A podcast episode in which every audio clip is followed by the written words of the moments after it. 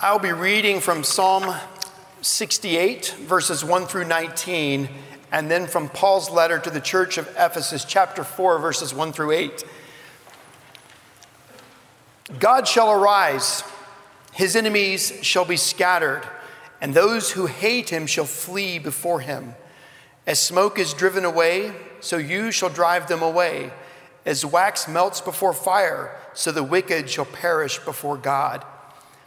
But the righteous shall be glad, they shall exult before God, they shall be jubilant with joy.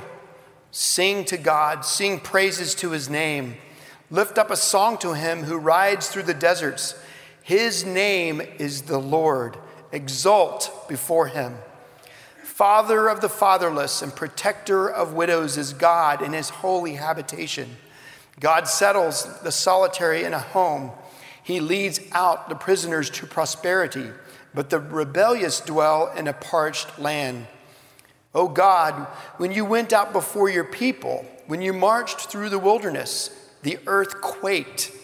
The heavens poured down rain before God, the one of Sinai, before God, the God of Israel. Rain in abundance, O God, you shed abroad. You restored your inheritance as it languished. Your flock found a dwelling in it. In your goodness, O God, you provided for the needy. The Lord gives the word. The women who announce the news are a great host. The kings of the armies, they flee, they flee. The women at home divide the spoil. Though you men lie among the sheepfolds, the wings of a dove covered with silver, its pinions with shimmering gold. When the Almighty scatters kings, there let snow fall on Zalmon. O mountains of God, mountains of Bashan, O many peaked mountain, mountain of Bashan. Why do you look with hatred, O many peaked mountain, at the mount that God desired for his abode? Yes, where the Lord will dwell forever. The chariots of God are twice 10,000, thousands upon thousands. The Lord is among them. Sinai is now in the sanctuary. You ascended on high, leading a host of captives in your train and receiving gifts among men, even among the rebellious, that the Lord God may dwell there. Blessed be the Lord who daily bears us up. God is our salvation. I, therefore, a prisoner for the Lord, urge you to walk in a manner worthy of the calling to which you have been called, with all humility and gentleness with patience, bearing with one another in love, eager to maintain the unity of the Spirit in the bond of peace. There is one body and one Spirit, just as you were called to the one hope that belongs to your call one Lord, one faith, one baptism, one God and Father of all, who is over all and through all and in all. But grace was given to each one of us according to the measure of Christ's gift. Therefore, it says, When he ascended on high, he led a host of captives, and he gave gifts to men. This is the word of the Lord. Thanks be to God. Please be seated. Let's pray. Father, may the words of my mouth and the meditations and thoughts and conversations in all of our hearts together be pleasing and acceptable to you, our Lord and Redeemer. Amen. Good morning, everybody, and um, happy birthday. Uh, you're now 25. Collectively, you can all rent a car at the airport right now. So that, and um, last week was also Pentecost Sunday. And it was very common on uh, Pentecost Sunday in the Old Testament. The, the, Jews didn't have Pentecost, they had the, the Festival of Weeks. But on, on that celebration, on the Festival of Weeks, there was a psalm that was read on the Sunday that you all celebrated your 25th birthday. And that psalm was Psalm 68. In fact, I've never preached from Psalm 68. By, by the end of this morning, you might say, well, it's pretty clear to us that you've never preached on the psalm before. But the, the, the Psalm 68 is, is a beautiful psalm of David. It's a psalm and a song. And it has a number of almost consistent headlines, one headline after another, of our mighty God being the cloud rider and the desert strider. I love that phrase. My wife and I, just as Mark said, we lived in the desert for several years. And it's this picture of the Lord um, being victorious over the chaos. And as he is victorious over the chaos, He ascends to his throne. And the psalmist says, as he ascended to the throne, he took captivity captive. Think of someone, um, think of a king, for you kids here, think of a king that just won a battle. And he just took all the bad guys and the bad gals and he rounded them up and said, Now you are my people. And in Psalm 68, the sense here is that this king took all these people and he rounded them up and then he received gifts from them, like taxes. Um, taxes or tribute. But as, as Paul writes this, as he quotes from Psalm 68, he does something for a lot of us that seems rather strange. Instead of saying, as the Lord ascended on high and um, received gifts from men, Paul says that the Lord ascended on high and gave gifts to men. It's as though he changes the whole sense of the psalm, and he's not changing the sense of the psalm.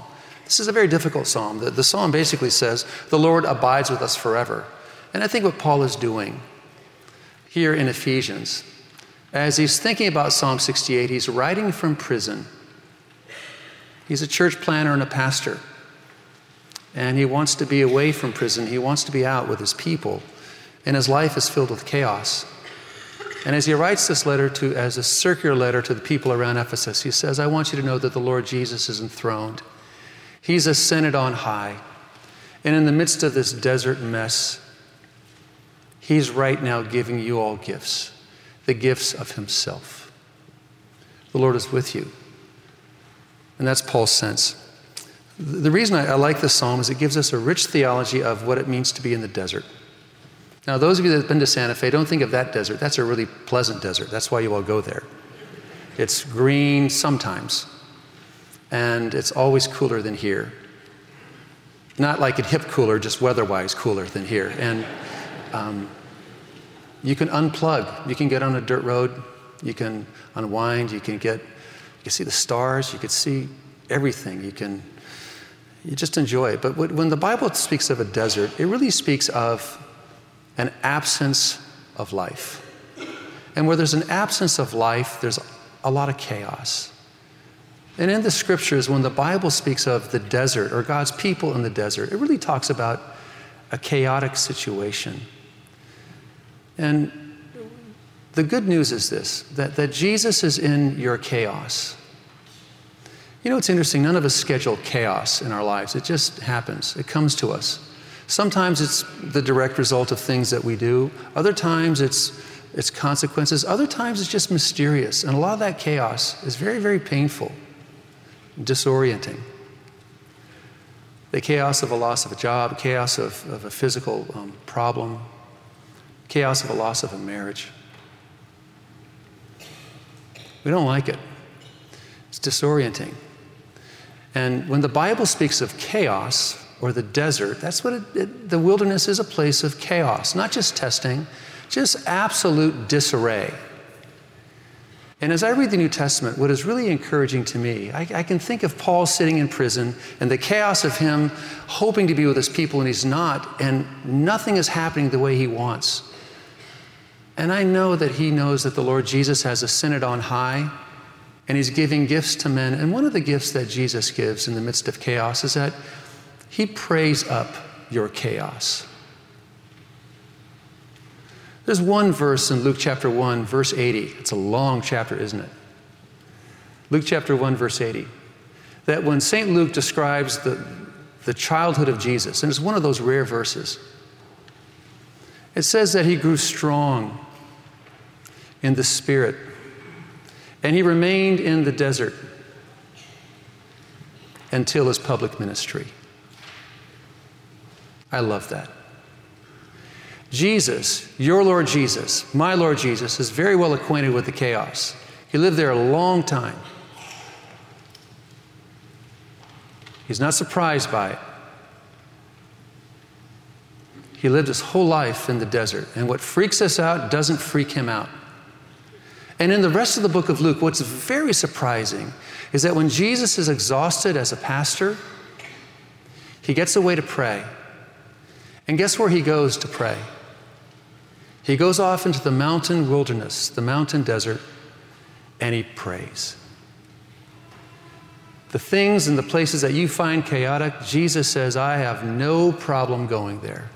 I like to go and pray in the chaos. I am Lord over your chaos, and I've prayed it up. Have you ever had someone pray you up before? Like in a good old Baptist sense? You know what I'm talking about. Um, when, when I met my mother in law to be, I was dating a young woman from Sherman, Texas. Um, I chased her. I went from University of North Texas, even though I'm a California kid, and I transferred to Austin College to chase a girl, and I won. She married me. Um, but um, I remember when I met, at that time, Mrs. Blevin, and since then she's been mom, um, who's now with the Lord. I remember going with her shopping, and she would sometimes pray for a parking spot. And I thought, that's so funny. That's so. She prays for a parking spot. She prays it up, and every time she prayed it up, she got a parking spot.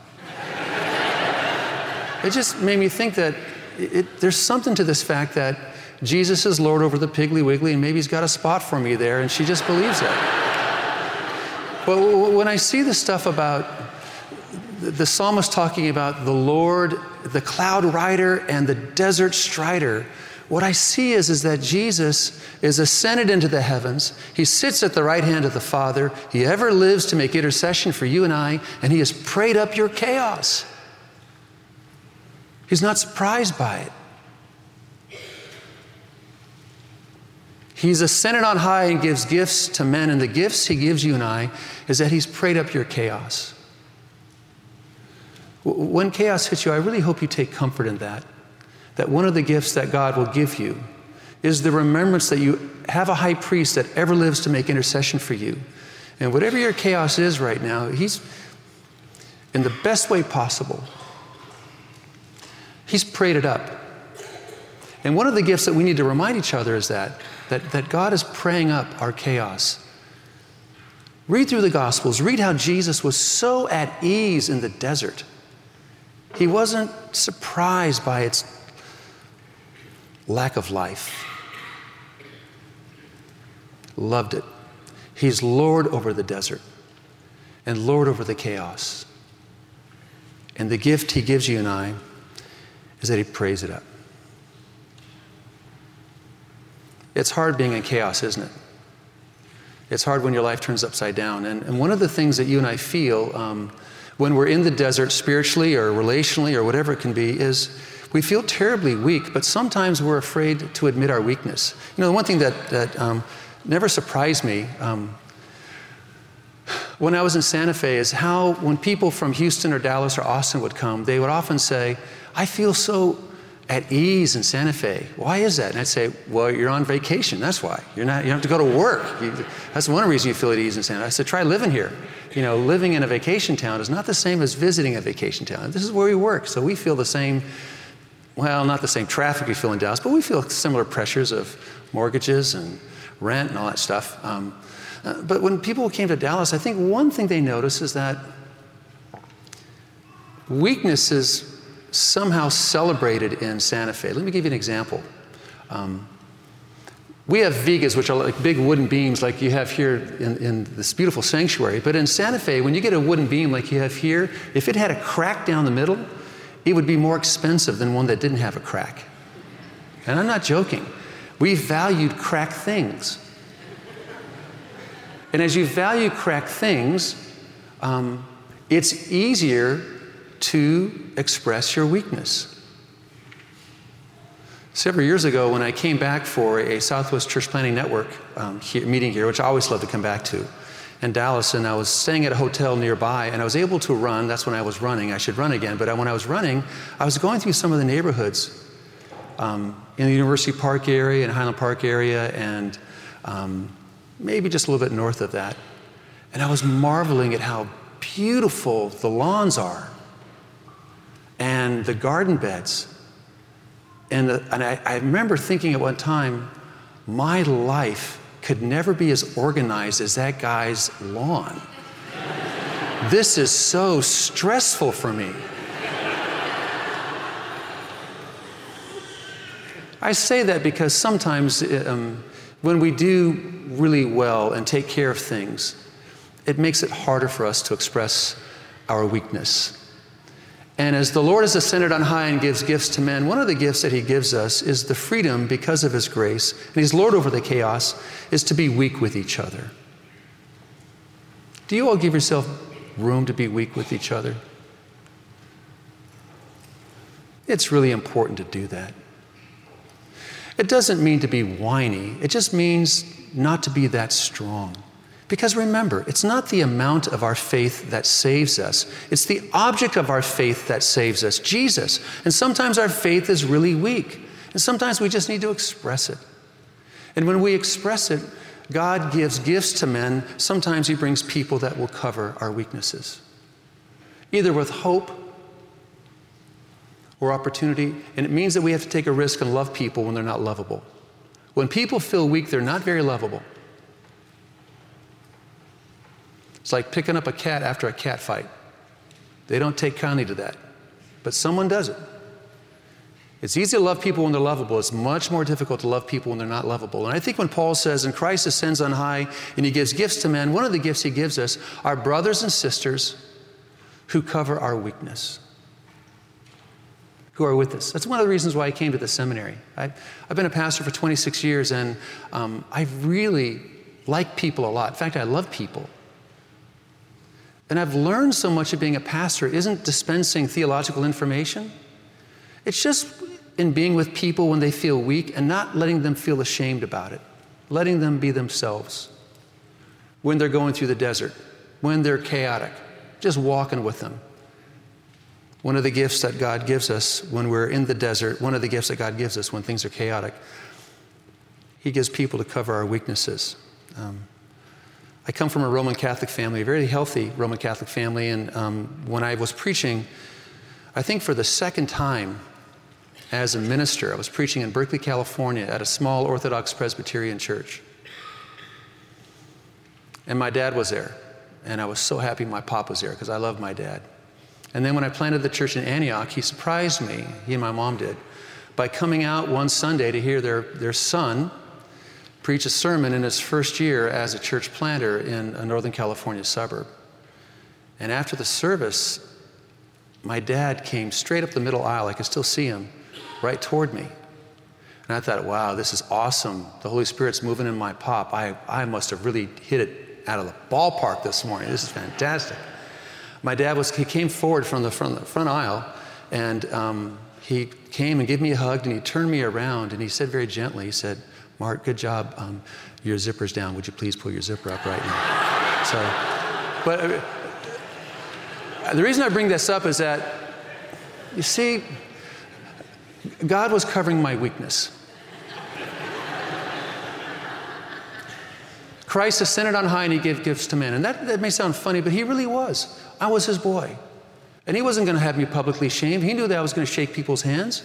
He just wanted to make sure that my zipper was up when I did so which was great. And I think back on that, that, God, that Christ ascends on high and he gives gifts to men. And that's why Paul can say in prison, I can't be there with you, but there are other people walking down the aisle covering you. In the midst of our chaos, Jesus has prayed it up. In the midst of our weakness, God provides people. You know, I think of another time in my life when, um, when our fifth child was born. My wife and I was diagnosed um, with an internal carotid arterial dissection. That's a fancy way of saying she had a very exotic stroke in the midst of giving birth to a child that was not correctly diagnosed right away. And she was paralyzed for a while. Now, by God's grace, she has fully healed from that. But when she was in the midst of that, of the stroke, and I was called by the neurologist to go downstairs and take a look at the MRI, I remember looking at that MRI and he described what he called infarction spots, and I didn't know what those were. He said, Those are dead spots in the brain caused by the stroke. I remember going back into the elevator and taking the palm of my hand and slapping it as hard as I could against that metal elevator, saying, God, why are you doing this to us? Till my hand pulsated for a day. And I was stunned because I'm a good father, but I'm a horrible mom. And my wife was in peril.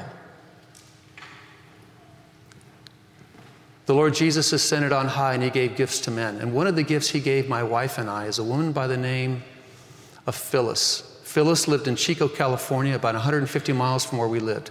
Phyllis is the mother of our music arts director. The music arts director in the church was praying for us. Phyllis came to the hospital. I don't know how she got past all the security and all the doctors there in the, in the emergency room, but she found me the next day. And she simply said, Martin, Marianne's going to be fine and recover, and your daughter's your miracle baby. And my only response was, Phyllis, how did you get in here? And then I'm not happy with what I said next, but I said to her, Phyllis, I think you're crazy. And she said, The Lord told me, Mark, that your wife's going to be fine. And that girl's your miracle baby. I was so weak. I couldn't even hear that. But you know what? She was right. My wife was fine. Our daughter's our miracle baby. The Lord Jesus ascends on high, he gives gifts to men. Sometimes it's a father coming down an aisle, sometimes it's a crazy lady from Chico, California. But you know what they both did that you and I can do? They took a risk to go bless someone. They took the risk to be the hands and feet of Jesus, to go bless people in the midst of their weakness. And here's, here's why this is so important. When you bless people in their weakness, you know, you destigmatize them. When I look at the psalm, what I find very interesting in Psalm 68 is that as the ascended one goes on high and gives gifts to men, it says here, as the psalmist describes it, that God's the father of the fatherless. That he takes in the widow and he puts the solitary in homes. This is not a king that sits on his throne because the war is over. This is a king who wants to ensure shalom and peace for all the people in his kingdom. And when he finds people that are marginalized, he goes out there and he adopts them. He gives the fatherless a new name, he gives the widow a new name. He gives the solitary a family. And he gives the prisoner a job. That's what it says there in the Psalms. You know what he does? He destigmatizes people. You know what a stigma is? A stigma is an unwelcomed reputation, either based on something that has happened to you or something you have done. Convict, stigma. Fatherless, stigma. Husbandless, wifeless, stigma. I am single in a large family area, stigma.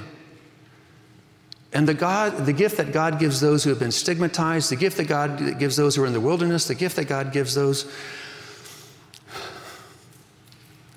who belong to Him is His name. If you're a Christian, you have been destigmatized. Whatever your parents did, whatever you have done, has all been put on Jesus, and He has given you a new name. He is your shepherd, you are His sheep. And in your baptism, you've been tattooed as belonging to Jesus.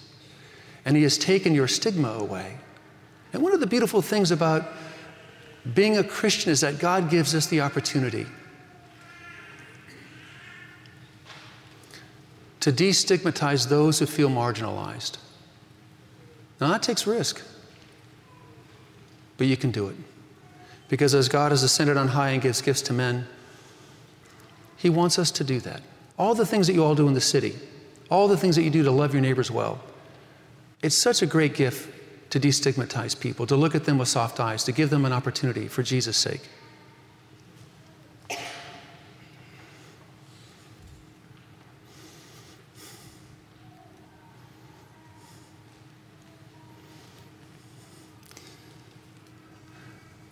I want to thank all of you for what you've done for us at Redeemer Seminary.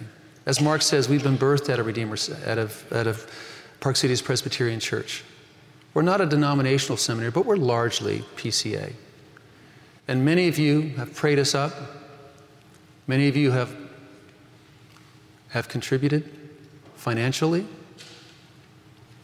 strategically. Thank you. When I, when I left the church um, in Santa Fe, one of my elders told me as we were leaving. He said, Mart, God bless you as you go to Redeemer, and help those young men and women become fully formed human beings. Here's what he meant by that. Preach Psalm 68. That Christ has ascended on high and he's prayed up your chaos. That Christ is with you, with people that will come alongside you in your weakness. And that Christ will destigmatize whatever has been stigmatized in your life by the power of the gospel. Thank you, Park Cities Presbyterian Church, for loving on Redeemer Seminary. And my hope is that we can provide pastors for you, like your Pastor Paul, and others for many years to come. I'm grateful for you. Um, thanks for letting one of your kids come home. Let's pray. Lord, we thank you for your Son, the Lord Jesus Christ. We thank you for um, how you have ascended on high and given gifts to men. Thank you, Lord Jesus, that you are that gift. Through praying up our chaos, you are that gift in giving us people to surround our weakness. And you are that gift by taking away our stigma and sin and giving us your name. We're so grateful for you. We love you and pray in the name of the Father, Son, and Holy Spirit. Amen.